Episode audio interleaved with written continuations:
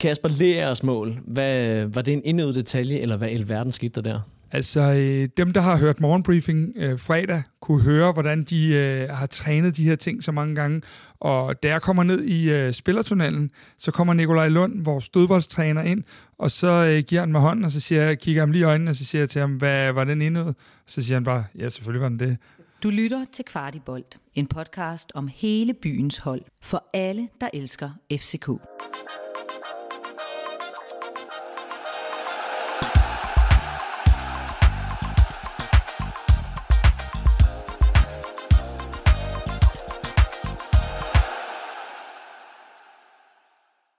Det var en af de der fuldstændig vanvittige kampe i parken. Det skulle være helt til det sidste minut af den ordinære spilletid, før FCK de sikrede det, det sidste stik og de tre point mod OB. En 2-1 sejr blev det til, og altså, jeg har stadigvæk gået ud. Jeg har stadigvæk helt op og køre over den her sejr.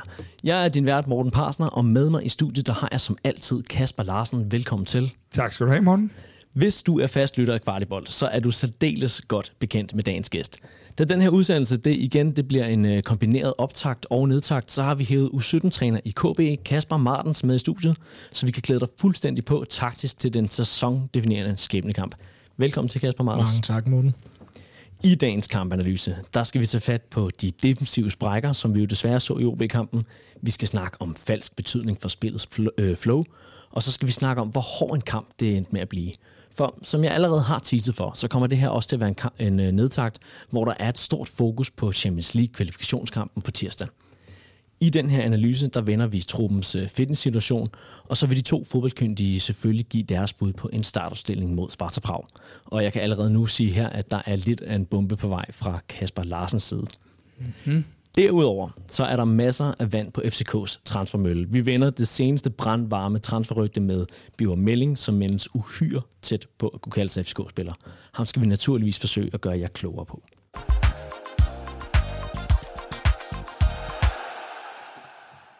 Jeg synes, vi skal springe direkte ud i en kampanalyse, fordi at, som jeg sagde, så var det jo en fuldstændig vanvittig kamp. Altså det, man kan nemt forfalde sig til følelser, man kan nemt forfalde sig til bare at og sige, hold kæft, hvor er det magisk, og nej, hvor vi elsker FCK, og hej, hvor, hvor er det bare fedt det hele. Men nu skal vi prøve at blive klogere på, hvorfor var det, at det her det alligevel endte med at blive så svær en kamp. Lad os lige prøve at, at dykke ned i, jamen, hvad, hvorfor var det egentlig, at, øh, at det skulle blive så bøvlet mod OB, Kasper Larsen? Vi spiller ikke på samme høje niveau på bolden, som vi har, øh, har gjort i, i de andre Superliga-kampe. Vi kommer til at spille lidt for langsomt, og så øh, kommer vi til, at øh, vi, vi bliver mere gennembrudsfarlige over kanterne, og, og det kommer til at blive lidt statisk inde i midten. Øh, så, så på den led kan man sige, at hvor vi i de andre Superliga-kampe har haft flere våben, både for kanterne, men også inden centralt, så, øh, så er det kun i dag, at vi, øh, eller i dag, at vi kun sådan, øh, ser det mest øh, over kanterne, og det synes jeg øh, blev for let for OB i, i, i tider at læse. Og øh, opstillingen i dag, den, øh, den kom jo som lidt af en overraskelse for de, for de fleste af os. Det var jo selvfølgelig Grabar på mål, ingen overraskelse der, men ellers så hed den fra bagkæden Dix, Bøjlesen, Vavro og Jelert. På den centrale midtbane, der havde vi Klem, Klaas Diogo, og så var det Achuri, Ori og Rooney i forreste kæde. Kasper Martens, var det her ikke en kæmpe bombe, eller hvad, hvad tænker du umiddelbart? Det var jo lidt, lidt fra, øh, fra den, øh, de forudsigelser, I kom med i, øh, i vores optag. Ja, bare for at hive Kasper med ned, så, ja, så, var, så, så, så var vi begge to langt fra. Så var vi begge to langt fra. Men, men altså, jo, en bombe, men, men også mega fedt at se Bøjlesen tilbage, og fra start, det, jeg, jeg, blev, jeg blev glad, da jeg så det, så, så det var en, en dejlig bombe, sådan, sådan vil jeg sige det. Ja. Og lad os da starte med at snakke om Bøjlesen øh, med det samme. Altså, det var jo ikke en mand, der lignede, at han var på nogen måde rusten eller, eller skulle banke noget af. Det var jo totalt plug and play. Vi lagde mærke til, at der hvor jeg stod, at, øh, at han jo straks begyndte at dirigere med Vavro og pege ham op, der hvor han gerne ville have ham. Kunne man fornemme, at der var en, en, en ny ro i forsvaret, eller hvordan var hans indhop i dag? Øh, ja, ja det, det, til dels, men, men OB står også meget, meget langt tilbage. Altså, der, der er gode arbejdsbetingelser for at have ro på bolden som centerback i dag, så, så det var enten godt set af Næstrup eller, eller, eller lidt heldigt, men, men øh, det er klart, at øh, der har manglet lidt en leder i det der midterforsvar, det, det er Bøjlesen jo, så det, det er både godt i pasningsmæssigt og også kommunikationen, tror jeg, der er det vigtigt. Og jeg, jeg tænker, Kasper Larsen, at du er måske et meget godt bud på en mand, som, øh, som er den, der har glædet sig aller, allermest til at se Nikolaj Bøjlesen tilbage i... Øh... Satan, som du husker godt. Ja, øh, ja det er rigtigt. Øh, jeg, jeg synes jo, at både øh, Kevin Dix og, og Dennis Vavro, Vavro synes jeg, vi skal komme lidt tilbage til os, men at de har de her... Øh, de har de her fejl i hver kamp, hvor at, at der kommer nogle af de her personlige fejl. Og øh, når det så er, at de spiller sammen, øh, Øh, eller har spillet med Valdemar, jamen så, så har der ligesom været den her mangel på ledelse, og det har i nogle tilfælde også øh, påvirket William Klem en lille smule. Så jeg synes, at denne her, man siger i fodbold, at den her ak, øh, akse, der er den her midterakse med de to midterforsvar, og så op igennem banen, at øh, den har i hver kamp egentlig fungeret okay, men der har været det her shaky, øh, hvor at man, øh, at man, man ikke helt stoler på, at der ikke kommer en fejl per mand, og, og det er der bare, i dag er der så, men der er ikke råd til det, hvis vi, øh, hvis vi også allerede kigger frem mod, øh, mod tirsdag. Og øh, det med at kigge frem mod tirsdag, det kan I glæde jer til i den sidste del af dagens program, for nu så skal vi lige forsøge at holde fast i FC København OB. Det var en kamp, som, øh, som startede meget, meget shaky, til trods for, at det allerede var tydeligt fra de første minutter, at FCK de var kommet for at sætte sig på opgøret. Så var det altså alligevel OB, der i de, i de første 20 minutter stod for i hvert fald fire øh, skud mod mål. Øhm, det er jo ret beset Gabara, der, der holder os inde her med nogle fantomredninger fra start af. Til trods for den her tydelige niveauforskel, og at OB var, var, var de skarpeste, hvad, hvad, hvad er så jeres tanker om den her lidt kaotiske start, som, øh, som FCK de kom ud for? Ja, men egentlig så synes jeg, at de første fem minutter skal tages lidt ud af den ligning, fordi ja. der er FCK klart bedst. Øh, og det, det er desværre alt for kort tid, men, men, men de var klart bedst. Øhm, og så sætter kampen sig, og så synes jeg, det kommer til at minde rigtig meget om den her Prag-kamp, hvor der kommer et par store chancer imod, og så, og så er det egentlig det, vi ser fra OB i resten af kampen, indtil de scorer deres mål.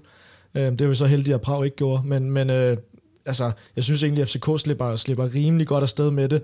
Det er klart, at 1-0-målet er jo en relativt stor fejl, som, som vi snakker om, og der, der er det så ikke en, en midterforsvar, der laver den, men Jæler, der, der lidt gør sit pres færdigt og havner den forkerte side, men ja, jeg, jeg synes, at FCK starter godt, og så sætter kampen så bliver måske lidt shaky, som du siger. Men, men Kasper Martens, hvis det er, at, at OB var en lille smule tandløse og var en, en god modstander at have en off-dag på, hvorfor i alverden skal det så blive så spændende, som det ender med at blive?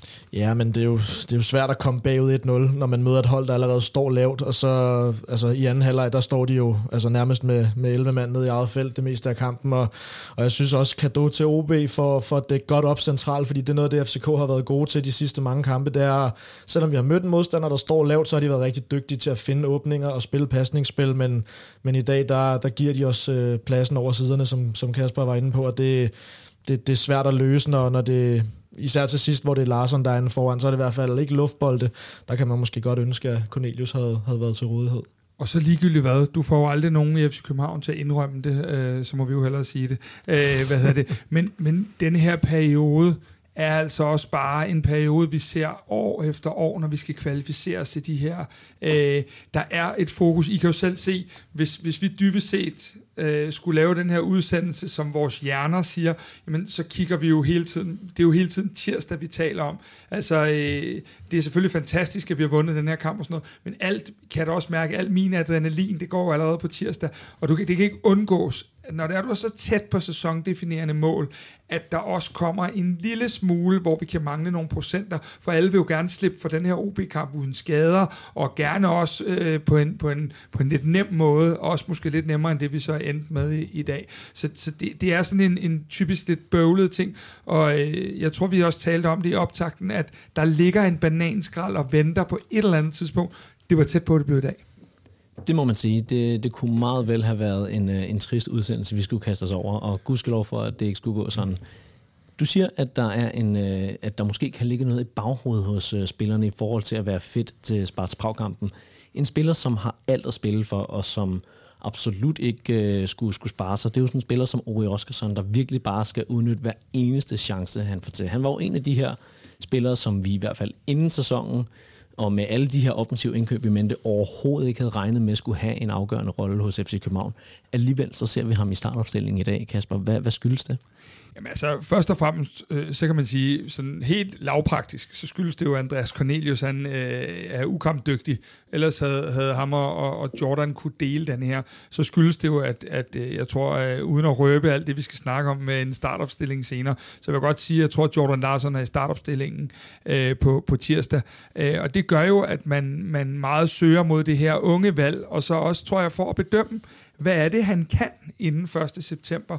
Er det en mand, vi kan bruge i de her kampe, hvis corner ikke er til rådighed, kan vi så spille de her Superliga-kampe med Rui Oskarsson. Så jeg tror også ret meget at hans august måned er en form for eksamensperiode i en eller anden forstand, øh, umiddelbart. Ja, så, så, som du siger, vi havde ikke regnet med, at han skulle være afgørende. Det blev han så heller ikke i dag, selvom, selvom han havde chancerne til det, og det var, det var egentlig mest det, der faldt mig i øjnene, fordi han er, han er, sådan, han er lidt, lidt stationær inden, inden centralt, og det er jo den type angriber, han er, og det, det, det er fred være med det.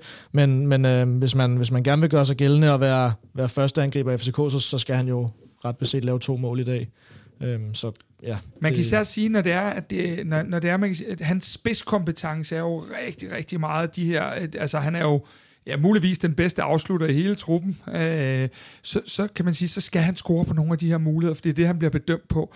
Ori bliver jo aldrig øh, man of the match på, på, øh, på kvaliteter ude på banen, men han er så klinisk foran mål, at det er så også vigtigt for ham at putte, få puttet de her bolde ind, øh, når, når, når, vi, når han får de her, som jeg i hvert fald betegner som ret store chancer, øh, fordi det, det, det er jo en af dem, øh, man kan sige, som en Cornelius, at de, de, de har nogle andre spidskompetencer end alle de her spillere, der løber og spiller øh, ishockey ude foran feltet. Øh, så han skal på en eller anden måde jo øh, sørge for at blive klinisk målscorer i de her kampe øh, på rigtig mange måder. Og han er jo en spiller, som, som I siger, skal bedømmes på sin skarphed foran målet, og at han har måske, øh, han savner måske lidt nogle af de spidskompetencer, som, som du nævner her, Kasper, som, som ikke øh, Øh, er så direkte bundet op på, på det her med at lave mål. Men, men når nu han ikke øh, laver mål i dag her, kan vi så øh, sige, at han, øh, han bestod for de andre ting, eller, eller var, det, øh, var det lidt en, øh, en, en off-day for Uri Oskarsson i dag? Det er lidt ubarmhjertigt i de første halvleg, fordi det bliver ikke rigtig en Uri-kamp, og det, det er ikke så meget, vi, vi får ham i spil. Jeg synes, ikke, jeg synes heller ikke, han hjælper sig selv ved at være så stationær. Han kommer et par gange ud på siden, og det er faktisk der, han, han får mest plads. Øhm, så ikke helt, hvis du spørger mig, men, men det er også en svær kamp at bedømme ham på, fordi OB står så, så, så langt tilbage, og der er ikke meget plads at gøre godt med, og det er jo ikke der, hans, hans spidskompetencer er. Nej, og det er jo bare, Morten, også det, som vi kommer til at se rigtig meget i Superligaen. Ja. At, at, altså, det, det, den her type kamp, vi spiller i dag, den vil jeg da næsten ved på, at vi kommer til at spille øh, 9 ud af 10 gange, når vi spiller hjemme. Så det, det, det er jo meget det, og vi kan også se, når vi lykkes, så det er jo fordi, vi spiller hurtigt, og når vi, de få gange, vi lykkes med at spille hurtigt, der splitter vi jo modstanderen ad. Og sådan har det været i alle kampe. Og det er jo der, hvor at han måske kan have sine øh, udfordringer engang med. Ja, men jeg, jeg ved heller ikke, om, om det er OB, der læser det, eller hvad, men, men anden halvleg havde jo passet ham bedre, fordi der bliver pladsen over kanterne, så det kan også godt være, at, at det er et taktisk træk for OB at lukke, luk lidt mere ned i bredden, øh, og stå endnu dybere i første halvleg, og så give lidt plads over kanterne, når det er Jordan Larsen, der er foran. Det, det vil jeg ikke udelukke, men, men det er i hvert fald godt set, hvis det, hvis det er det, der er tilfældet. Øh, så anden, anden halvleg havde vel egentlig passet ham bedre. Kasper, du, Kasper Larsen, du siger, at det er en svær kamp for, for OE at blive man of the match. Parkens øh, gæster i dag, alle tilskuerne, de var alle sammen enige om, at det øh, til en afveksling ikke skulle være en af målscorerne, der blev man of the match, men i stedet øh, Elias Jelert. Det til trods for, at han faktisk havde et par, øh, par ret graverende fejlafleveringer. Alligevel så viste han nogle momenter af, af, af verdensklasse, tør jeg næsten godt sige. Hvorfor blev øh, Elias man of the match i dag, og, og skulle han i det hele taget have været det? Øh, der var vel ikke nogen, man kan sige, der skulle blive det i dag, øh, dybest set. Øh, den var der, altså, den var der ret åben, den, den, øh, der var ikke nogen, der stikker øh, helt øh, af. Men det Elias han gør, det er jo, at når du har sådan et OB-hold, der står så lavt, så er han jo fantastisk at have med, fordi han har de her rates, som han jo gør helt fantastisk, og når han, når han øh, kommer op af banen i fart, øh, og, og, øh, og kommer til at bryde deres kæder og skaber plads til de andre. Øh, der var stadig, som du også siger, nogle fejl, øh, hvad hedder det, som, som han begår, øh, men, men det var vel egentlig sådan gjorde sig gældende for alle spillerne i dag, at øh, der var vel ikke nogen, der ikke på en eller anden led øh, begik fejl. Så jeg synes, at det var bestemt et okay valg at tage Elias, og jeg synes, at han, øh, han bidrager med så meget øh, positivt, til, især til vores offensiv selvfølgelig. Kasper Martens, du var inden øh, vi gik på live her, også lidt efter øh, Elias Jelert. Øhm, hvis, hvis han øh, skulle, skulle have gjort det bedre i dag mod sådan et OB-hold, hvad, hvad, hvad skulle han så have gjort? Jamen, altså, helt lavpraktisk, så skulle han jo ikke have kostet et mål. Altså, så så det, det er jo sådan set det eneste. Jeg, jeg, jeg synes ikke, der er noget galt i at lave et par småfejl i løbet af en kamp. Det gør alle. Men, men når, man, øh, når man laver en graverende fejl centralt på banen, når man kommer så meget ud af position, som han gør, så, så er det selvfølgelig uheldigt. Fordi det, det trækker forsvaret og Vavro ud af position, og så kommer han til at se lidt dum ud. Øh, jeg synes egentlig også, at Elianussi godt kunne have taget et lidt lidt hårdere returløb og opfattede det lidt hurtigere, men, men det er jo Jelert, der laver fejlen, så, så det er sådan set det eneste. Øh, om, om han skal være man of the match, det, det ved jeg ikke. Han får gode arbejdsbetingelser. Øh, Lionussi kommer rigtig meget ind i banen og skaber plads til ham. Lidt det her med, at vi skævvrider det lidt som da, da Rami var her, hvor, hvor Ashuri holder bredden, og Elionussi kommer lidt ind i banen, så, så altså, det er et okay bud. Jeg tror for mig er det nok mere Ashuri, også fordi han ender med at afgøre kampen, øh, og vel egentlig også den eneste ud over Elert og Dix og Vavro, der spiller hele kampen. Der var han så, øh, der, der, der var afstemningen lukket, for ellers så ved vi jo godt, ja, hvad den ja. står på herinde i parken øh, normalt. Jeg synes, der er en af de ting, du lige nævner øh, sporadisk der, som vi er nødt til at tage fat i. Øhm, der er meget, meget få huller i suppen, eller huller i osten, eller hvad fanden det er, vi plejer at sige. Øhm, men jeg synes, at der er noget usikkerhed i øjeblikket omkring Dennis Varbro. Øh, Øh, jeg synes, at øh, Dennis er jo en fantastisk publikumspiller. Vi ser ham jo øh, være øh, ude på sidelinjen og takle, øh, ja, alle dem, der står og varmer op derude, og dommer, og medspillere, modspillere osv., og, og kommer også i de her gode oprydningssituationer. Men jeg føler mig ikke særlig sikker i øjeblikket. Jeg synes faktisk, det har gjort sig gældende i de første kampe, vi har set, siden vi, vi kom tilbage her fra Lyngby, at der bliver noget usikkerhed. Og jeg kan ikke lade være med sådan at tænke lidt tilbage på, du var kort inde på det, Morten, også, det der med, at der var, hvor blev god, der var det Andreas Bjelland, der lå ved siden af ham, og, og så tror jeg, de lavede lidt bordfodbold, hvor han løber og havde, havde snor i ham derinde. Øh, og, og jeg havde Ja, jeg synes, jeg synes, der mangler lidt. Jeg synes, at, øh, at, at, øh, at han laver for mange fejl, øh, og der, der er for tit, at han laver nogle af de her, hvor han, hvor han øh, kommer helt ud af position, og hvor man sådan tænker, af, hvis det er, der kommer en hurtig den anden vej, så, Overrasker det dig lidt, at han ikke øh, var mere tryg i den her relation ved siden af Bøjlesen, som jo gik ind og tog takstokken øh, langt hen ad vejen? Ja, det gør det faktisk. Øhm, jeg synes jo, at øh, Vavro til slut i foråret var ved at tage nogle af de her lederskridt, hvor at han øh, havde overskud til andet end sin egen præstation. Og jeg tror faktisk, at jeg i en podcast også siger, at han havde fået barberet mange af de her individuelle fejl væk. Øh, lige nu må jeg indrømme, at øh, ligegyldigt hvor godt Vavro og Dix spiller i løbet af kampene, så har jeg en lille smule utryghed i forhold til, om der kommer en, hvor man buser på for meget, eller, eller noget, som jeg også så i første halvleg igen, det var så Kevin Dix den her gang, en, en, en positioneringsfejl. Og det er nogle af de ting, som vi skal have, øh, som vi på en eller anden måde skal have barberet væk. Øhm, og og, og, og det, det, det synes jeg er noget, trænerteamet skal tage alvorligt, øhm, fordi det, der er for mange gange i løbet af, af hvad vi spillede nu, 5, 6, 6 kampe eller sådan noget den stil, øh, hvor at, øh, at, at, at det går galt, og, og en hold på højere niveau end, end OB, Vejle, Lyngby og de her ting, de vil straffe de her fejl meget mere øh, konsekvent, end, end de bliver lige nu. Ja, men jeg, jeg, jeg synes, du, du, du har fat i noget, men det er også det er ubarmhjertigt ikke at være målmand og være, og være midterforsvar, fordi jeg er ikke sikker på, at han laver flere fejl i, i løbet af en kamp, end, end Diogo gør, end Ashuri gør, og det, er bare, det koster bare på en anden måde, så, så det kræver også en mentalitet at spille dernede bagved, og den synes jeg til gengæld, han har. Øh, og, det, og det er måske en styrke, som, som de skal dyrke lidt, fordi det handler om at kunne komme videre, når man så laver de der fejl, og det er jo, det er jo noget af det, som for eksempel Grabara er god til, har den der mentalitet med, at man tror på sig selv, og man er den bedste, og det, det tror jeg egentlig også, den, Dennis Vavro har langt hen ad vejen, så, så det var bare for at sige, det, det er ubarmhjertigt at lave de der fejl, når man spiller på den position, og det er ikke noget, jeg, jeg sådan har bidt mærke i, at han har gjort ekstraordinært meget egentlig. Altså, øh, jeg er jo slet ikke øh, uenig i dit take på det her, men, men for mig er det noget med, at øh, Ashuri må gerne begå fejl. Diogo må gerne gå begå fejl. Det må, må Larsen og Rooney også som sådan. Øh, det må Vavro naturligvis også. Der er jo ikke nogen, der ikke begår fejl.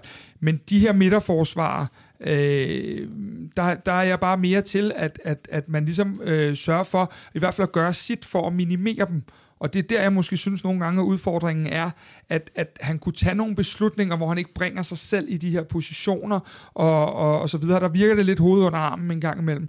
Og det synes jeg er lidt ærgerligt, fordi øh, han har jo, som du også siger, så mange spidskompetencer, hvor han bare øh, kommer ind og er fantastisk og får reddet nogle ting. Ja. Men han er nødt til at lægge det der på sit spil for at nå den næste hylde i sin udvikling. Men Kasper Larsen, kan, kan Martens ikke også godt have en pointe i, at vi er lidt for hårde over for, for de her midterforsvarer? Øh, hvis vi nu tager øh, kampen mod Sparta Prag i parken, der laver både Dix og Dennis Vavro en, øh, en rigtig komisk fejl hver. Det, det er faktisk, jeg til næsten våge påstå, at det er en af deres eneste fejl, øh, de laver, men, men de, de ser bare ikke særlig gode ud.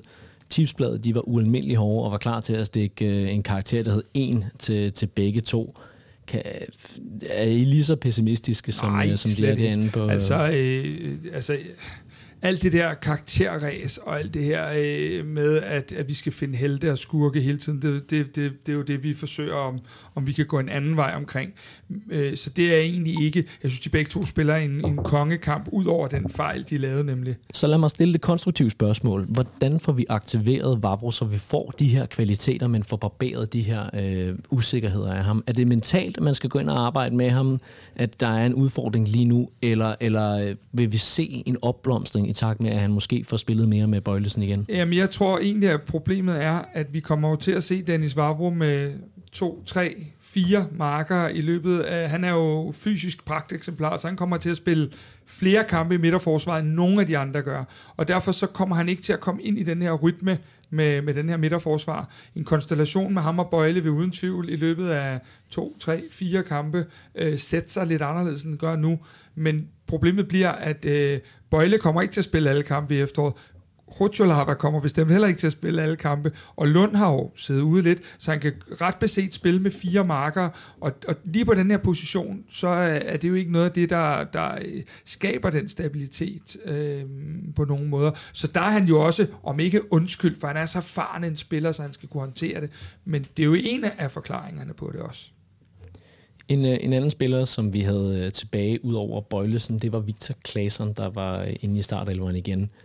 Er det forkert, Kasper Martens, at sige, at han havde en lille smule svært ved at finde melodien, øhm, eller, eller gled han bare ind, som om intet var hent?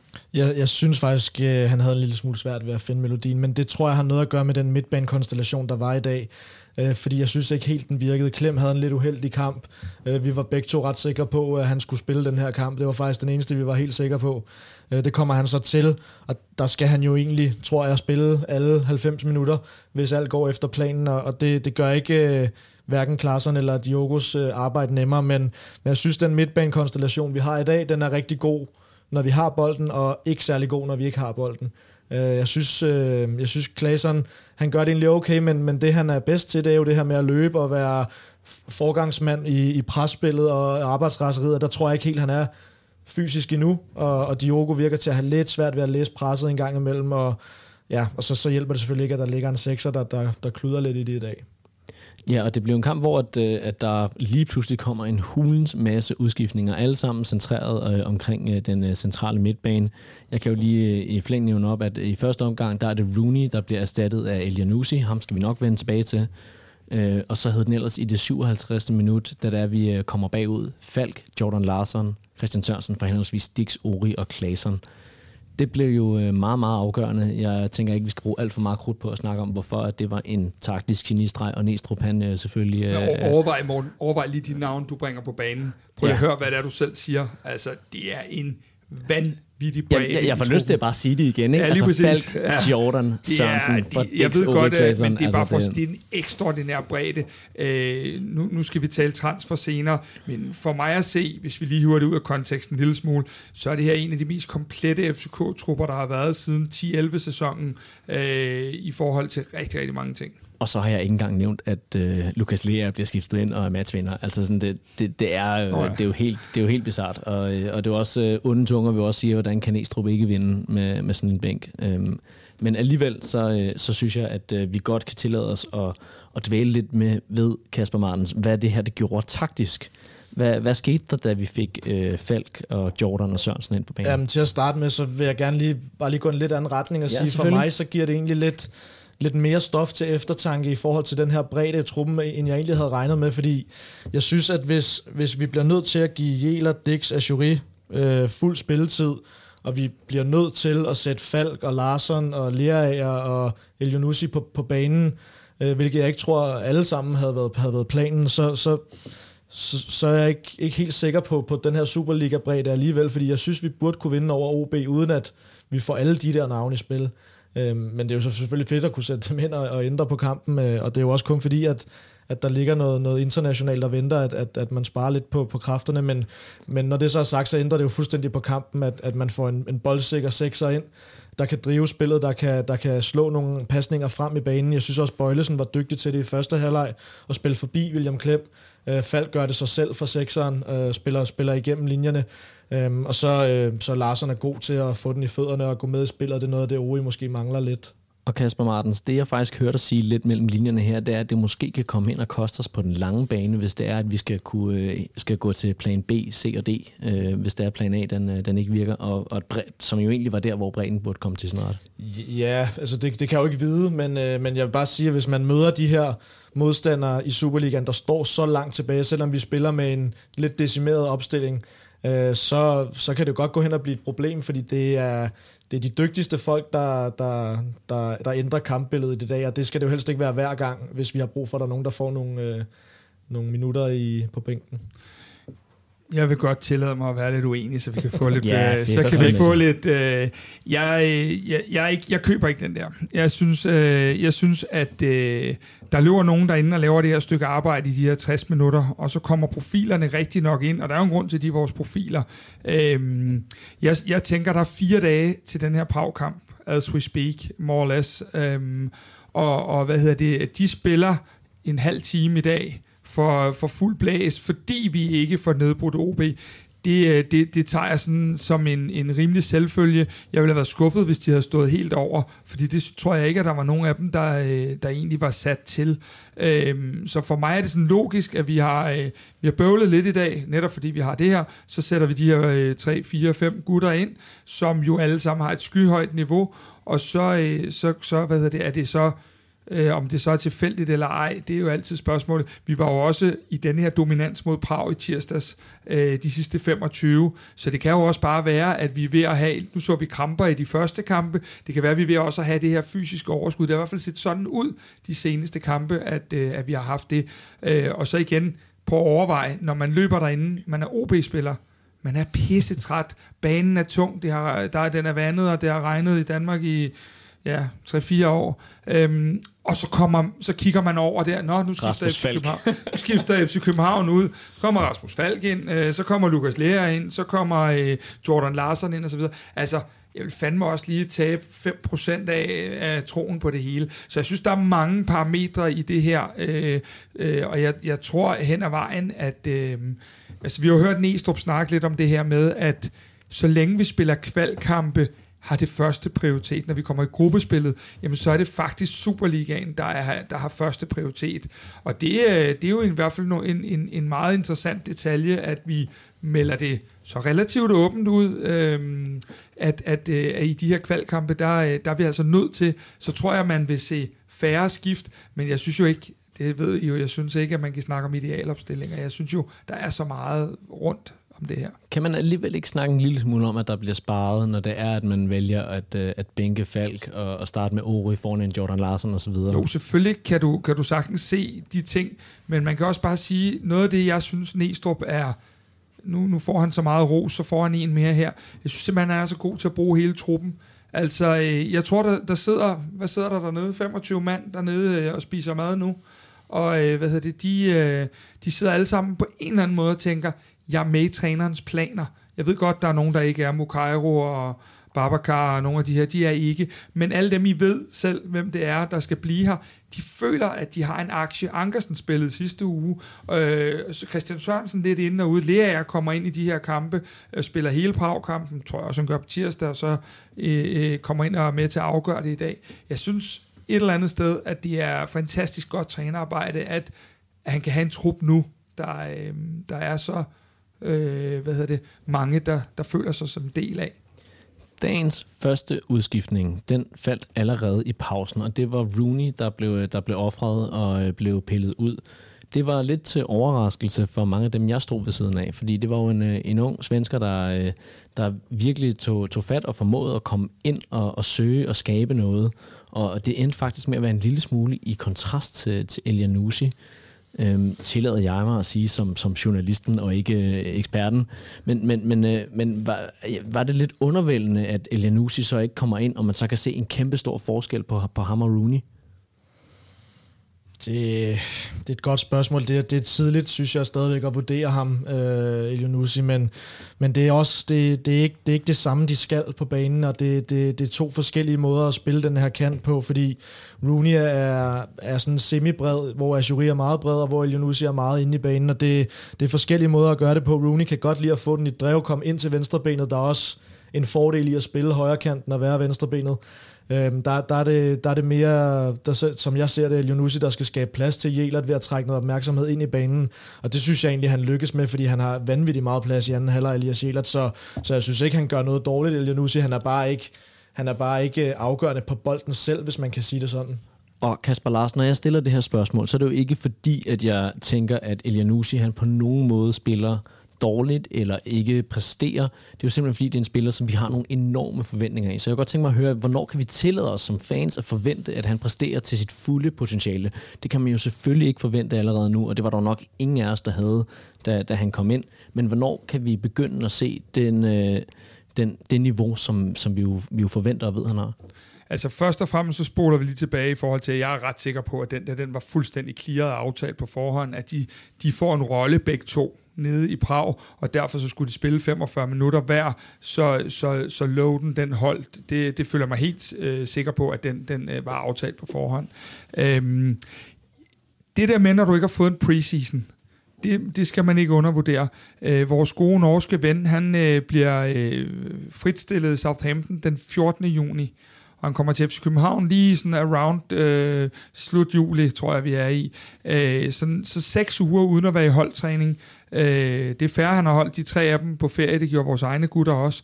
Men så tre uger, hvor de andre har, har ligget og øh, været efter Clarkis løb ude på tieren og biptest og meget andet, der, øh, der er han altså stadigvæk trænet, så, altså, der har han trænet alene, solo, og, og selvom man kan gøre mange ting solo med bold og uden bold, øh, så, så, øh, så kommer han ikke til at være der. Mit bud er, at vi skal, øh, nu må vi jo se, om han bliver udtaget til landsholdet, øh, men vi skal forbi landskampspausen først, øh, fordi der vil han have mulighed for, jeg håber hele mit hjerte ikke, han bliver udtaget, fordi så har han mulighed for at få de der 14 dage, hvor man som regel også lægger en træningskamp ind, og hvor at man kan give hans load noget andet, hvor de andre måske skal have batterierne lavet op, jamen så kan man gøre det anderledes med, med ham. Så jeg tror simpelthen ikke, vi må forvente det endnu. Jeg synes, han er god mod Prag i mange sekvenser, men i dag, der lykkes han helt klart ikke. Og det er jo lidt af en teaser, du, du laver her i forhold til, at både Rooney og Elianusi, de kommer til at spille en rolle i, i Prag, så, så det glæder mig til at høre og få dig til at uddybe, når vi, øh, når vi senere kaster, over, kaster os øh, over optakten til den. Inden da vi når så langt, så, øh, så er der lige en matchvinder, som jeg synes, vi skylder lige at, at også øh, få forventet her. Elias Aturi, sikke en spiller. Uh, han er jo uh, virkelig, virkelig blomstret i FC København. Vi vidste jo godt, at han var en enormt dygtig spiller, men, men øh, en spiller som ham, øh, hvad, hvad, som, som træner Kasper Martens, hvad, hvordan kommer han bedre til sin ret på et hold som FCK? Hvad, hvad er det, det gør for ham at komme, øh, komme i den hvide trøje? Øh, jamen, han får nogle bedre medspillere. Øh, han øh, får, får mere, mere plads på kanten, fordi øh, modstanderne ofte står, står kompakt øh, mod FCK, og det, øh, det tror jeg sådan set er, er, det, er det mest væsentlige, og så, så bilder jeg mig ind, at der også er et rygstød for, for et, et fedt stadion og en, et stort setup og alle de her ting, som, som man ikke skal, skal kæmpe sig af, fordi det er ret motiverende som fodboldspiller, man kan, man kan se, at der er en udvikling i det, man laver, og man kan tage det næste skridt, så det tror jeg er sådan en blanding af mange ting, og så, og så, så er han bare, altså han er dygtig, han er, der, der er rigtig mange løb for ham i FCK, som, som, som, som gavner ham, og så ser det bare, jeg synes, det ser meget, meget nemt for ham, ud og gå forbi sin direkte modstander, så det kunne jeg godt ønske mig, at han, han bare gjorde endnu mere. Jeg synes, det vildeste ved Ajuri, det er, at øh, påstanden herfra, han er på 60 eller 65 procent af sin formål. Ja, det er vildt. Det er det, der er det vilde. Han er jo heller ikke i, i fuldstændige omdrejninger.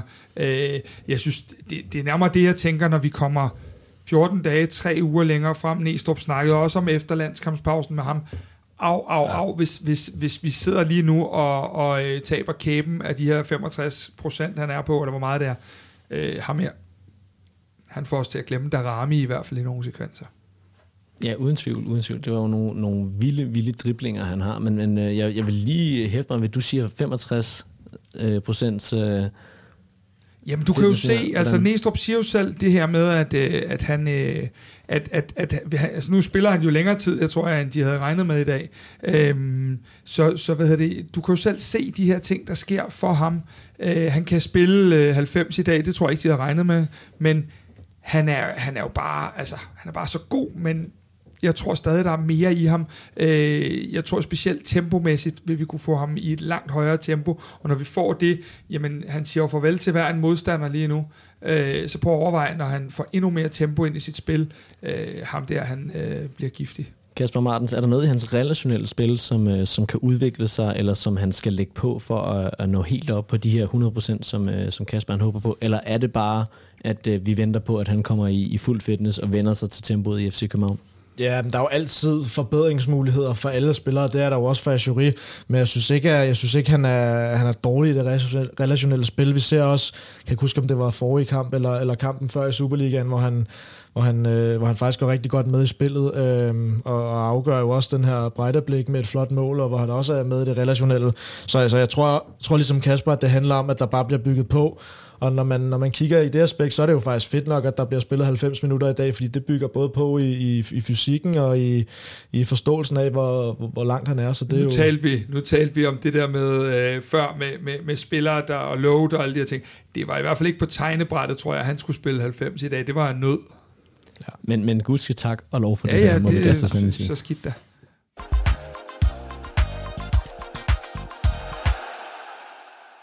Der er blevet handlet dyrt ind i FC København i det her transfervindue, men det lader til, at vi slet ikke er færdige. Der har været meget snak om, at FCK de skal forstærke sig på særligt venstrebakken, og nu er der mere end uh, jungletrummer og vandrør, der godt kunne indikere på, at en Biver Melling er meget, meget tæt på at kunne kalde sig for FC København-spiller. Det er naturligvis stadigvæk et rygte, må vi lige slå fast, men, men det kunne godt tyde på, at den 28-årige nordmand og venstrebak, han meget snart er i FC København. Kasper Larsen, hvad er det for en uh, spiller, Biver Melling han er? Altså, nu, nu øh, ved jeg, at du har læst, læst godt op på ham lige siden i uh, januar måned. Ja, okay, så, okay, så tak skal for der komme noget godt nu? Skal der, ja, ja men han, hvad han spiser han er, til morgenmad nu. Han er, han er fra Norge. uh, altså, prøv at høre, det her, uh, vi, vi, vi taler rigtig meget, nu skal man ikke sammenligne ham med Elias Jelert, men, men vi taler rigtig meget om det der med Elias, der kommer igen og igen og igen. Ham her, han kommer Øh, 90 minutter i træk over den her venstre kant, fuldstændig utrætteligt. Øh, han er dygtig i pasningsspillet, han er påpasselig defensiv, øh, og så vil han være en rigtig god støtte til ja, som det er i dag, er Jury, øh, der ligger længere fremme, fordi han netop har den der defensive øh, styrke også. Så han vil jo være det perfekte, øh, kan man også sige, matchup med Christian Sørensen, der jo har sine primære forser øh, på den sidste tredjedel af banen som bak, som en omskolet spiller. Øh, ydermere, så er han øh, Norges William Kvist, øh, en øh, rigtig fornuftig, super personlighed med i det norske, hvad, hvad hedder de her spillerforening og alle de her ting. Han er, øh, han er det, man siger, en rigtig god familiefar, en rigtig, altså sådan en, der vil passe sindssygt godt ind med værdier i vores klub. Øhm, og, og jeg tror da, at øh, jeg vil blive meget overrasket, hvis han ikke er præsenteret, når vi, øh, når, når, når vi står her øh, efter videre kampen i hvert fald her. Øhm, for, og det er jeg ved, Morten, at du er jo stor Annette Haik-fan. Ja, øhm, gigantisk. Ja, øh, og det her, det er altså virkelig, øh, det, som jeg ser det, øverste hylde, når du kan, når du kan tage en, en, en 28-årig venstre bak for en top 5 liga, et relativt tophold, subtophold i Frankrig. Ja, det blev nummer 4 sidste år. Ja, lige præcis. Altså. altså, det er jo ikke bare, og en spiller, der har spillet mange kampe sidste år. Øh, det her, det er, det er, er ligesom da vi øh, hentede øh, Elionussi. Øh, altså, det, det, det er altså en hylde, som, øh, jeg ved godt, der er nogen, der sidder derude og siger, vi skal hente Messi, men det her, det er altså Annette Haik-hylden. Kasper. ja, undskyld. Kasper Larsen, hvis man som mig har den lille tv-pakke og ikke får set så frygtelig meget fransk fodbold, er der så tale om en spiller, der kommer fra øh, Rennes øh, overskudslager, eller er det en øh, fast starter, vi har med at gøre? Det var begge dele. Øh, det, det, var, øh, det, det er for Rens øh, overskudslager nu. De har købt en vensterbak den her sommer, som, øh, som man må formode, de har købt dyrt ind, som formodet skal, skal være førstevalget. Øh, og så, øh, så, så er det jo en oplagt mulighed for, for melding at, og søge andre græsgange. Øhm, så, så, øh, men i sidste sæson, der havde han jo øh, rigtig, rigtig, rigtig mange kampe, og som, som Kasper lige er inde på, øh, Martens også, jamen det, det, er jo ikke, det er jo ikke på et hold, der er rykket ud af Ligang, det er på et af de øh, topholdene, de rigtig dygtige hold, Øhm, så ham her, det er for mig i hvert fald, og, og folk må diskutere de her hylder lige så langt de vil. For mig er det sådan lidt øh, sådan langt hen ad vejen toppen af det, vi kan hente til den her position. Øh, også selvom han selvfølgelig ikke er salgsbar for os, hvis han, øh, hvis han kommer. Kasper Martens, en spiller som Elias Aturi, som, øh, som jo er meget, meget driblestærk og som kan udfordre en til en. Hvad vil det betyde for ham at få en spiller, der minder lidt mere om Elias Ehlert, der gerne, også gerne vil trække ind i banen? Skal han så til at trække længere ud af, eller hvad, hvad, hvad rent teknisk, ta- øh, taktisk, hvordan øh, bør FCK gribe det her an, hvis de spørger deres øh, U17-træner. jeg, jeg ved ikke, om, øh, jeg ved ikke om, om, om det Kasper mener er, at Biver Melling gerne vil gå ind i banen. Jeg tror egentlig mere, han mener, at han ligesom Elias Jæler, der er rigtig dygtig til at komme i overlap, og er sådan lidt utrættelig. Jeg byder også mærke i, da jeg, da jeg kiggede lidt op på ham, at han, han spiller rigtig mange kampe, hvor han spiller 90 minutter. Øh, så, så jeg tror egentlig, det vil hjælpe Ashuri meget, fordi det gør, at at den der dobbeltdækning, der er på ham, og som der var på Darami, og som der tit er på FCK's kanter, at der er en af dem, der bliver nødt til at forholde sig til et overlap, og så, så kan der komme en og en situationer, eller der kan komme situationer, hvor man kan, kan lægge ned til en venstrebenet, ligesom Christian Sørensen, øh, som, som faktisk kan slå nogle, nogle indlæg, så jeg tror, det vil gavne hans spil, det, det er jeg ret overbevist om. Og så, så, så ved jeg ikke, hvor dygtig han er defensivt, eller altså jeg synes, jeg kunne læse mig frem til, at han ikke var så høj, og der minder han måske rigtig meget om Elias Jelert øh, i, i fysikken, det, det kunne jeg forestille mig, jeg tror, bare lige for at runde det sidste af, så det der med at være en overskudsspiller i Rennes, det har jo noget med alderen at gøre. Det har jo noget at gøre med, at, at, at det nu, hvis de skal have noget for ham, eller det, det, det er nu, det giver mening at hente noget nyt ind, og det er jo måske også en af grundene til, at vi har mulighed for, for at hente ham. Men Martens, 84 kampe i Ligue 1, som er en af vores top 5 ligaer. Øh, en fast spiller hos Ståle Solbakken, som jeg næsten godt tør sige, også sandsynligvis har, har haft øh, en, et lille finger med i, i hvert fald at rådgive både spillere og klub her. Øh, det, det, det må man bare sige, at øh, lige så vel som vi hentede øh, øh Moi i, i, øh, i øh, Southampton, der havde spillet stort set alle kampe sidste år også. Altså, de, de, de, I skal bare lige huske her, at Superligaen er vores bedste, verdens bedste liga for os, men der er godt nok et stykke op til toppen af ligaen, og til selvom det er bunden af Premier League, øh, så kan de spillere præstere under de vilkår og forhold, de har haft der. Jeg tror også godt, at der kan være en, en enkelt startplads i ny og ned til dem hos FC København. Det må man, øh, det må man næsten antage.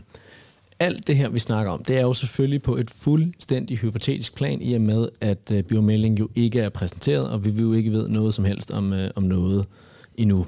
Så, så derfor så tillader jeg mig at blive i den her hypotetiske verden. Øhm, Fedt, det er også der, vi andre lever. Det er der, vi alle sammen lever. det er sgu fint nok.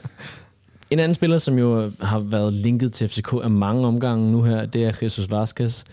Øhm, kan, man, kan vi begrave den fuldstændig, hvis Bio Melling hælder ind? Vi har jo tre lige nu på højre bakken. Vil man kunne se et uh, lignende scenarie på venstre bakken? Nej, på ingen måde. Jesus Vasquez er en spiller, hvor vi skulle slå vores uh, transferrekorder uh, for en forsvarsspiller uh, og, og være uh, oppe i noget nær Andreas Cornelius klasse. Jeg tror, man har indset, at uh, de her to, det var, det var de to, man gerne ville have af to forskellige grunde. Uh, den ene, han er plug and play, kunne, kunne, øh, kunne spille i morgen, hvis det skulle være biver melding. Øh, den anden ville nok skulle have lidt indkøring, men til gengæld var han salgsbar. Men lige i forhold til strategien, og det du egentlig lidt spørger ind til også, så kan man sige, at øh, det er ikke en målsætning i strategien, at vi har en ung og en gammel på hver plads. Det vil selvfølgelig være dejligt. Målsætningen er, at vi hele tiden har de her unge salgsbare spillere, som, som skal være en, en, en tredjedel af, eller lidt mere af, af truppen, så, så det der med, at vi har en, en 28-årig biver, melding, jeg vil med det der biver, øh, hvad hedder det, og en, en Christian Sørensen, som lige er det ældre, det betyder ikke noget, bare vi har spillerne på andre positioner, så vi hele tiden øh, får vores talenter øh, at se os. Christian Sørensen, som du selv nævner her, han var, han var en af de spillere, som gjorde det rigtig godt mod øh, Sparta Prag, og han er en af de spillere, som kommer ind i dag og vinder kampen på hovedet. Øh, Kasper Martens, kan man tale om, at han har givet Næstrup noget at tænke over her, hvis vi nu antager, at Biver Melling kommer ind, eller, eller vil, må vi antage, at Biver Melling han vil komme ind til startelveren? Øh, jeg ved, at øh, Kasper aldrig nogensinde vil svare på det, så derfor så spørger jeg. Kasper ja, vil aldrig spørge på det. Så. Det er så fint. Altså, jeg ved ikke, selvfølgelig, selvfølgelig har han det, og det er jo altid, øh, det er altid vigtigt med, med præstationer for at spille sig på holdet, men, men jeg tror egentlig, det er, det er ret klart for alle, at det ikke nytter noget kun at have en venstrebenet øh, venstre bak, så på den måde, så tror jeg egentlig ikke, at der er noget, der er ændret i, at Christian har spillet godt. Øh, selvfølgelig kan der være noget i forhold til til hvem der starter inden og hvem der starter ud, hvis man henter ham her, Biver Melling, Men, men det, er jo, det er jo noget, der skal vise sig på træningsbanen og i præstationer, når der er en konkurrencesituation. Det kan man jo ikke rigtig vurdere, når, når der ikke er det. Men når nu Morten ikke har den store tiltro til mig, så er jeg jo nødt til at lige træde i karakter og sige, vi henter ikke en top skandinavisk bak til noget, der ligner 3-4 millioner euro i en topklub i Frankrig, og, og, og, og, og ikke har en plan om, at han selvfølgelig skal være øh, fremtrædende i de her, den her der kan blive alt fra Champions League til Conference League-kampagne. Øhm, det, det er da helt sikkert. Øh, og, og så vil man så have en Christian Sørensen, der for øvrigt var rigtig god i dag. Øhm, så vil man have ham som, som det, vi kunne ynde at kalde Superligans bedste venstreback-reserve. Det, det, det er meget, meget tydeligt, at øh, FC København de er i markedet for en venstreback. Det er noget, som både PC og... Øh, og Næstrup ikke har været særlig subtile øh, omkring det. Det er meget klart, at der, der skal handles her. Men hvis vi lige kigger forbi Venstrebakken, hvad mangler FCK så for at have det optimale vindue, Kasper Larsen? Ja, vi, vi, vi mangler at, at have øh, en, en, en... Nu snakker vi om en marker til Christian Sørensen. Så mangler vi også en decideret marker til, til William Klemsen, så at uh, William kan spille den ene type kampe, og, og en anden sekser kan spille den anden type kampe. Der er meget, meget stor forskel på, hvem vi møder, og hvad vi har brug for. Og øh, det skal være en sekser, der øh, gør, at William Klem får lige præcis det antal kampe, han skal bruge og skal have i sin udvikling, fordi der har vi en mega dygtig spiller. Så det er øh, det, det, det, er det eneste, vi mangler, så vil jeg egentlig mene, at øh, får vi de to handler i, og der ikke sker noget med, med Camille Gabara, jamen så, øh, så, så har vi simpelthen et hold, der øh, i hvert fald hvis jeg var træner, ville give mig mange søvnløse netter, men på den positive front. Og i den øh, forbindelse, der synes jeg da lige, at vi også skal nævne, at Kvartibolt den 1. september dækker deadline day fuldstændigt intens. Det gør vi øh, hos Audis lokaler i Glostrup, hvor man stadigvæk... Gladsaxe. Gladsaxe, undskyld, øh, i Gladsaxe, hvor man stadigvæk kan nå at få billetter. Kasper Larsen, hvad er det, vi har på, øh, på tapetet til, til Jamen, den? Først og fremmest er det jo lidt sjovt, fordi jeg tror, at øh, de næste, kan man sige, den næste uges tid eller noget, det kommer jo til at definere den aften også, fordi ryger vi ud, jamen, så vil der kunne ske nogle ting. Nogle, nogle, det kunne være en Camille Grabara og så videre. Øh, men kommer vi videre, så er det jo lige pludselig, at vi kan tilbyde en mulig førsteplads i Superligaen og et Champions League-gruppespil og de her ting. Så, så jeg tror, at vi kommer helt hen til, vi har heller ikke nævnt øh, kongesønnen Thomas Delaney, som øh, efter mine, øh, kan man sige, vandrør, eller hvad I kalder dem, øh, skal, skal finde ud af, om han vil smide 34 kroner, 34 millioner kroner, 34 kroner, det, der vi skulle splice på kvartibold ja. til den, men 34 millioner kroner øh, tilbage til Sevilla. Kan der ske en eller anden opblødning? Han er en af deres dyreste spillere, men han skal næsten have noget med fra Sevilla. Nu kan jeg se, at han ikke rigtig bliver registreret som spiller dernede i La Liga og det her. Så, men, men der skal jo ske noget der, og, og sker det, jamen så er der nogen, der skal blive møre, og det er både Thomas, og det er PC, og muligvis også Sevilla. Så det var jo sådan en ting, der sagtens skulle ske øh, helt hen på den her deadline-dag, som vi jo holder, og som, øh, som, som jeg ser det, Talk of Town i øjeblikket, Jordan Larsen kommer. Øh, og jeg, jeg kan i hvert fald sige, at der er meget, jeg ikke vidste om Jordan Larsen, øh, som jeg så i hvert fald glæder mig til at spørge ham om. Det er ikke bare en glad svensker med smil på læben, det er også en, en svensker, der har levet et helt anderledes liv end de fleste andre på 26 år, og det gik godt glæde jer til at få den historie. Og ud over den her historie om Jordan Larsen, hvor vi, vi kommer rigtig, rigtig godt omkring, tør, tør jeg godt allerede nu love. Hvad, hvem har vi ellers så på programmet til Transfer Deadline Day? Så har vi jo øh, vores øh, fantastiske øh, nye chef for alle de her kvinde øh, begivenheder, der skal være inde i parken. Vi har Rebecca Steele, som blev interviewet af Amalie Bremer øh, omkring tilblivelsen af et hold. Vi har Michael Karø, som faktisk lige har skrevet til mig i dag, at han har en stor overraskelse til os på dagen. Og så har vi jo den her øh, FCK Gin Bar, som, øh, som jeg skal forsøge at holde dig væk fra, Morten, øh, så længe du skal arbejde i hvert fald. Nej, det, det kan du lige så godt glemme. Det, øh, jeg har fået at vide, at jeg skal håndtere øh, transfer, og øh, hvis der er alt for stille der, så, øh, så bliver det snøvlet. Men øh, om ikke andet, så er det i hvert fald med rigtig, rigtig god gin, har jeg lavet mig fortælle.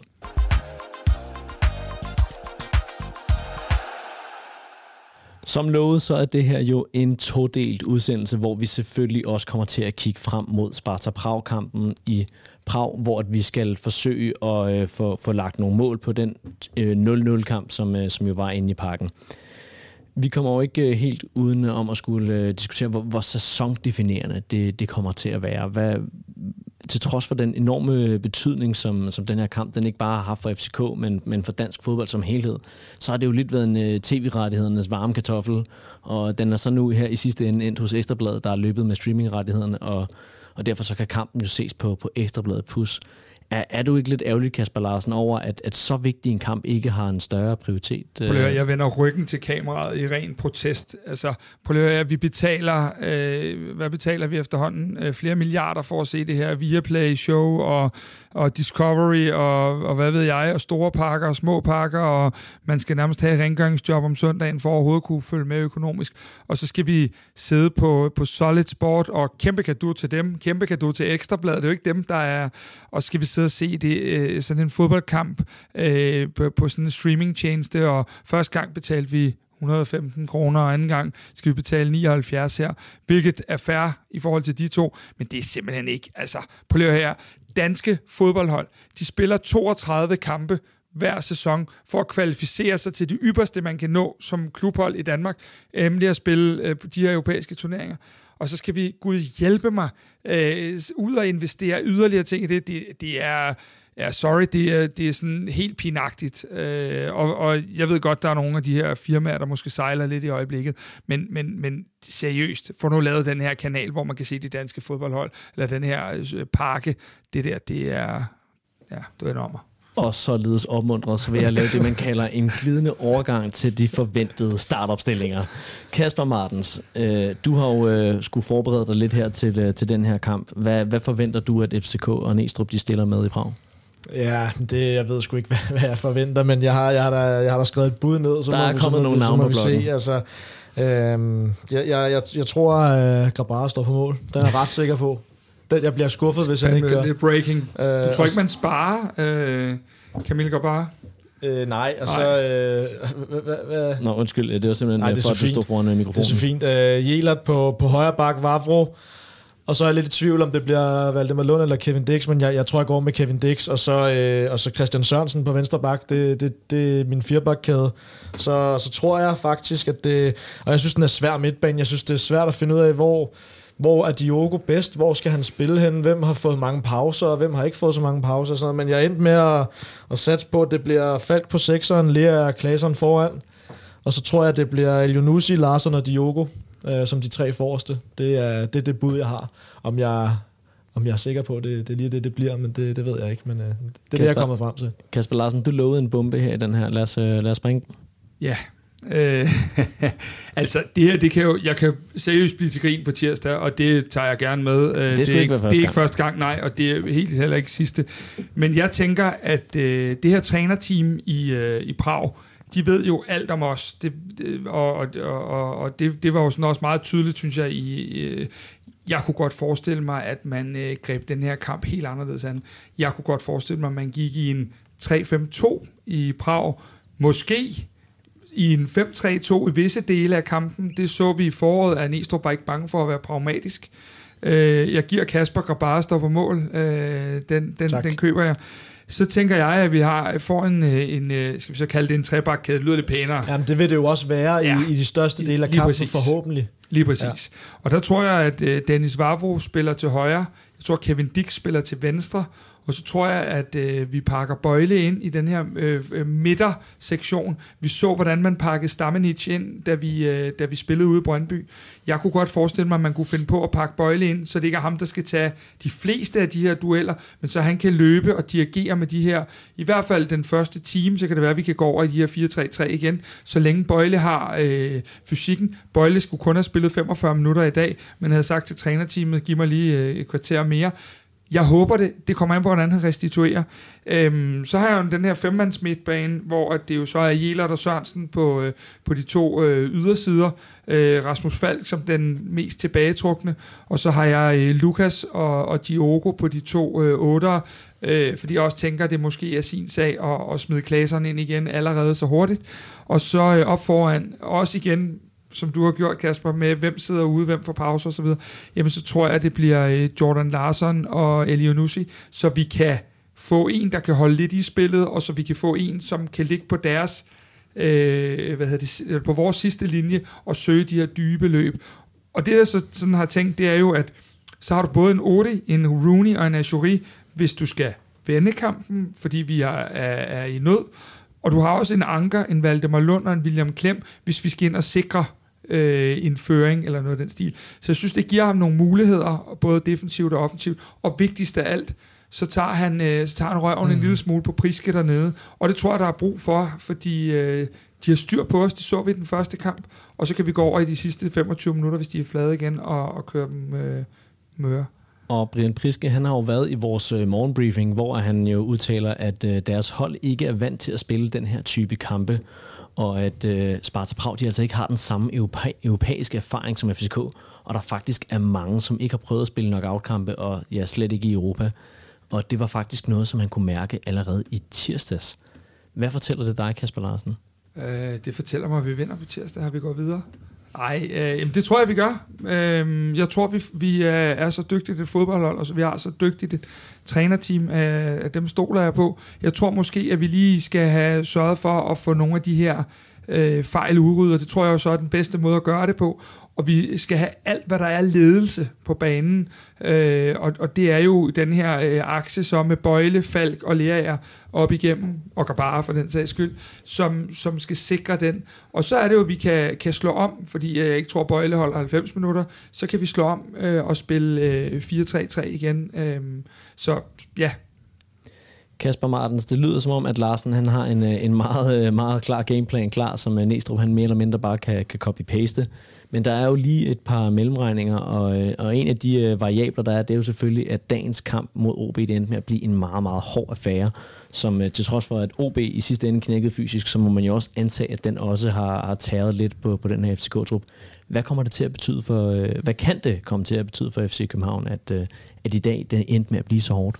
Ja, altså det, det jeg, jeg ved ikke, hvor, hvordan, øh, hvordan spillerne har det. Jeg ved ikke, hvordan de er fysisk. Jeg ved ikke, hvor de er henne, så det er svært at svare på. Men, men det er jo klart, har du, har du færre kræfter, er det jo sværere at brage igennem i, i 90 minutter.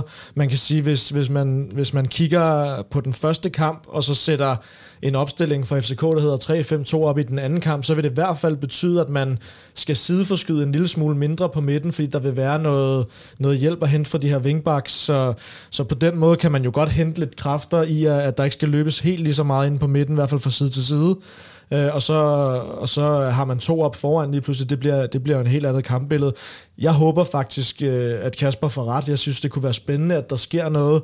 Øh, jeg synes, det kunne være, jeg synes, det kunne være forfriskende. Også fordi, at, at som du er inde på, Øh, Øhm, Brian Priske sagde, at de godt kunne mærke, at de manglede den her erfaring. Derfor synes jeg jo, at vi skulle have vundet på hjemmebane, fordi det kommer ikke til at betyde lige så meget, når de her Prag-spillere er på hjemmebane. Den eneste anke, jeg har mod det, det er, at det er sindssygt svært at spille som højrebenet i venstre side. Det er et tremandsforsvar, så jeg tror, at hvis de skal gøre det, så tror jeg, at Bøjlesen skal spille på siden. Det tror jeg øh, sagtens, du kunne få ret i. For mig var det lederskabet, ja. der gjorde det, men, men, men det, kan, det kan han også for den. Øh, det, det er bare, hvem der så skal ligge derinde. Det er jo, det er jo, det er jo den, det er den mand, der giver den mest ro, altså ro i midterforsvaret. Det er, det er udelukkende derfor. Men du kan sagtens have en point i, at han kunne lægge til venstre. Jamen, så synes jeg, at næsten lige skal øh, afrunde den her mini-optakt af med et, et ciffertips. Kasper Martens, du får lov til at, at lægge ud. Ja, så langt har jeg jo ikke tænkt. Øh Uh, jeg tror, jeg tror også, vi vinder. Jeg tror også, vi vinder. Jeg tror også, vi går videre. Var det ikke, uh, havde Mads ikke en drøm om, at uh, vi ville vinde 1-0 uh, på udebane? derfor kan det jo godt ske. Uh, så det, det, det, det håber jeg, han får ret i. Jeg tror, jeg, tror, jeg siger, jeg siger 2-0. Jeg synes, de var, de var ikke uh, specielt dygtige offensivt, synes jeg, i første kamp Prag. Øh, og så kan der være noget med hjemmebane, udebane, men øh, nu fik vi også en sejr. Jeg snakker også lidt om det her med, at komme ind med momentum. Det er lidt ærgerligt, Prag ikke skulle spille i dag, så vi kan se, øh, hvad resultatet af deres hjemmekamp er blevet. Til gengæld er det heldigt, at de har en dag mindre til at restituere. De spiller jo først i morgen, så vidt jeg er informeret. Ja. Øh, det kunne have været meget sjovt at se, men, øh, men ja, jeg tror, jeg går med 2-0 til FCK. Jeg tror, det her det bliver øh, et knivsæk. Jeg tror, det bliver et drama, og jeg tror, det bliver et forfærdeligt drama. Øh, jeg tror, vi vinder 1-0 og trækker det længste strå i sidste ende, men øh, det bliver ikke uden øh, grin og tårer og fjernbetjeninger, der ryger igennem luften. Men lad os da så håbe, at øh, det her drama det kommer til at være lige den her OB-kamp, som jo, som jo endte med sejr i sidste ende.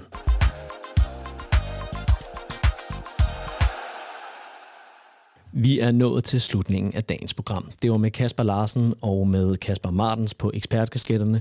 Tusind tak, fordi at I kunne øh, tale os ned for den her meget, meget hektiske kamp, og jeg håber, at I som lytter derude føler, at I øh, er endnu bedre klædt på til den enormt vigtige kamp mod Sparta Prag. Mit navn det er Morten Parsner, og til dig, kære lytter eller ser ude på YouTube, tusind tak, fordi at du var med.